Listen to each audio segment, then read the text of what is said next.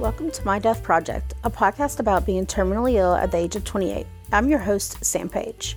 Just a quick note before this episode gets started. I'm trying to upload these episodes either weekly or bi weekly, it just depends on my health. I just got out of a hospital stay, so this episode is delayed. I will be posting updates like these on my socials if you want to follow those.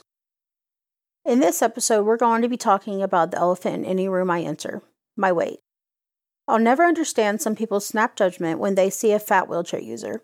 I can almost understand it from the masses, but when it comes from doctors and nurses, never. I've always been somewhat overweight. As a child, I was chubby, and when I just started losing that baby weight, I was paralyzed and my mobility would never be regained. I have terrible genetics. My whole family is on the bigger side, even the healthy ones. As very young girls, my grandmother started talking about and criticizing my sisters and my weight. We were started on diet after diet that never worked. There have been many studies that show dieting doesn't always work for everyone, but we were living that early 2000s fad of being so thin you look like you could fly away if you got too windy. And that's not to mention the shame and taboo that went along with being the fat girl in a friendship group as a teenager. My weight is the elephant in the room now. Back then, it felt like they were ignoring an entire herd of elephants. I'm very lucky that I am someone who wasn't bullied terribly, Probably because I internalized instead of act hurt, they lost interest pretty fast when they realized I wasn't going to be provoked.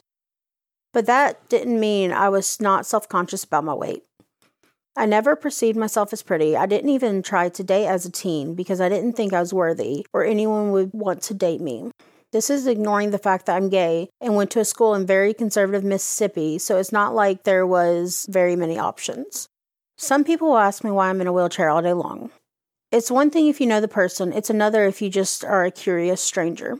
Anyway, most people just automatically decide I'm lazy and that's why I use a wheelchair. I wish as a society we could stop equating fat with words like unhealthy, lazy, stupid, etc. Especially now that we have had scientific studies that contradict these preconceived notions. People see me as fat and think that's why I'm in a wheelchair. But that's so far from correct. Let's break this down. I'm fat. My weight is mostly due to a mixture of genetics and medical issues. My main medical issue is that I have bone deep wounds on my thighs. My entire thigh, butt, and vaginal area has been eaten away. I don't want to be graphic, but I need people to understand. The only reason I got these wounds was that insurance wouldn't approve surgery, and I was not given enough pain medication to regularly reposition to avoid decubitus ulcers. If I could have had access to those and medical equipment that could help me shift my weight, and help with other needs, like a tilt wheelchair and a, wound care air mattress, I would not be dying today. In fact, I would have been thriving instead. But today's episode isn't about fat phobia in the general mass. I'm talking about fat phobia in the medical community. Any fat person can tell you how frustrating it is going to the doctor. And it's even worse for patients who are female presenting. Growing up, my weight was a hot topic for doctors. I was told over and over again that I needed to lose weight. They said it would help my disabilities, well, spoiler alert, I've lost over 120 pounds in the last year and a half. It has not helped. In fact, it's created problems instead of helping them. And for the last 20 years of my life, that's the number one first thing that is addressed with my new doctors. It's not only exhausting, it can absolutely cause harm. So many doctors just ignore my other issues or tell me my weight is making everything harder. It is unacceptable for doctors to use the excuse of someone being fat to justify them treating us like shit. I read a study that said something like 40% of the doctors in the study admitted that they have more negative attitudes toward people with a higher BMI. And speaking of the BMI, for those of you that aren't from the US, BMI stands for Body Mass Index. It's been used here for decades to determine a person's health in regards to their weight. A higher BMI means you are at risk for more weight related issues like type 2 diabetes and high blood pressure. But that's not really true. BMI is notoriously inaccurate. It doesn't take genetics or muscle weight into account, and yet every single doctor, office, and hospital continues to use it. An excellent point that my new friend Red made is that these young people are going into nursing for the money. It has always paid really well to become a traveling nurse, but the pay they get since COVID is exorbitant. These young people, kids really, go into it for money and not because they have compassion for their patients. They come into the field already rife with fatphobic thinking, and they don't care about their patients enough to learn. The two worst types of nurses are the young ones who think they are better than you, and the older nurses who are either burned out or so set into their ways that they don't listen to their patients anymore. All that being said, it makes the good nurses all the more valuable. Those ones don't get paid enough for what they do. I met several of these nurses my last hospital visit, and they were fantastic. And the personal care assistants, also known as PCAs, are always amazing. If you want to find the good eggs in a hospital, you always look for the PCA staff. Growing up, I had to get IV infusions monthly to help combat my ulcerative colitis. I went to this office and saw the same nurses and doctors for around eight years. I remember feeling so betrayed that my UC doc started pushing for bariatric surgery the moment I turned 18, and he's not the only one. I wanted the surgery so bad because they kept telling me I needed it, and I didn't hate the idea of being smaller, mostly for the clothes, but also because it's just so exhausting being a fat person in this society. I tried to get weight loss surgery for almost a decade. My insurance refused over and over again. I even tried to get my doctors to contact them to tell them how much I needed it, but the insurance company never relented. I was so angry at first because if I had had the surgery, there's a decent chance I wouldn't be dying today. My wounds are what are killing me, and there's a chance I wouldn't have had gotten them if I had, had been able to get this surgery. That being said, I'm not too upset about it now.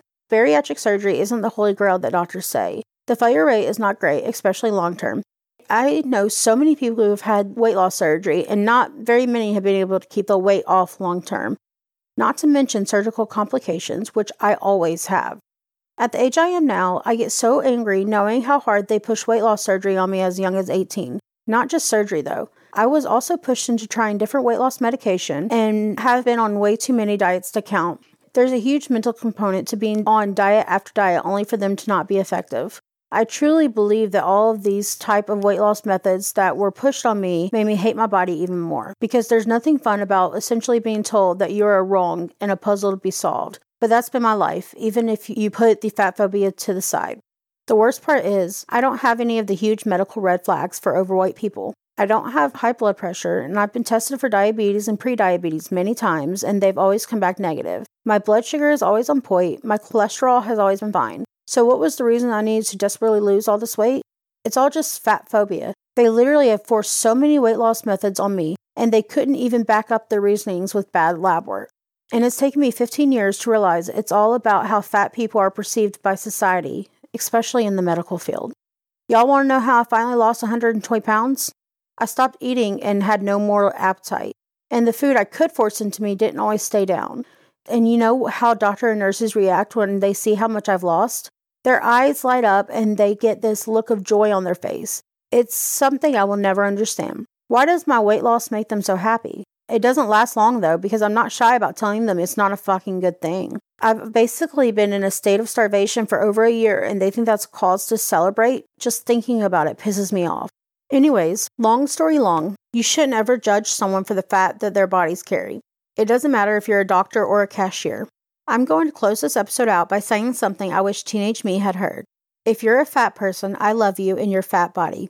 It's hard to love yourself in a society like ours, but please know there's at least one person out here who thinks your fat body is a masterpiece.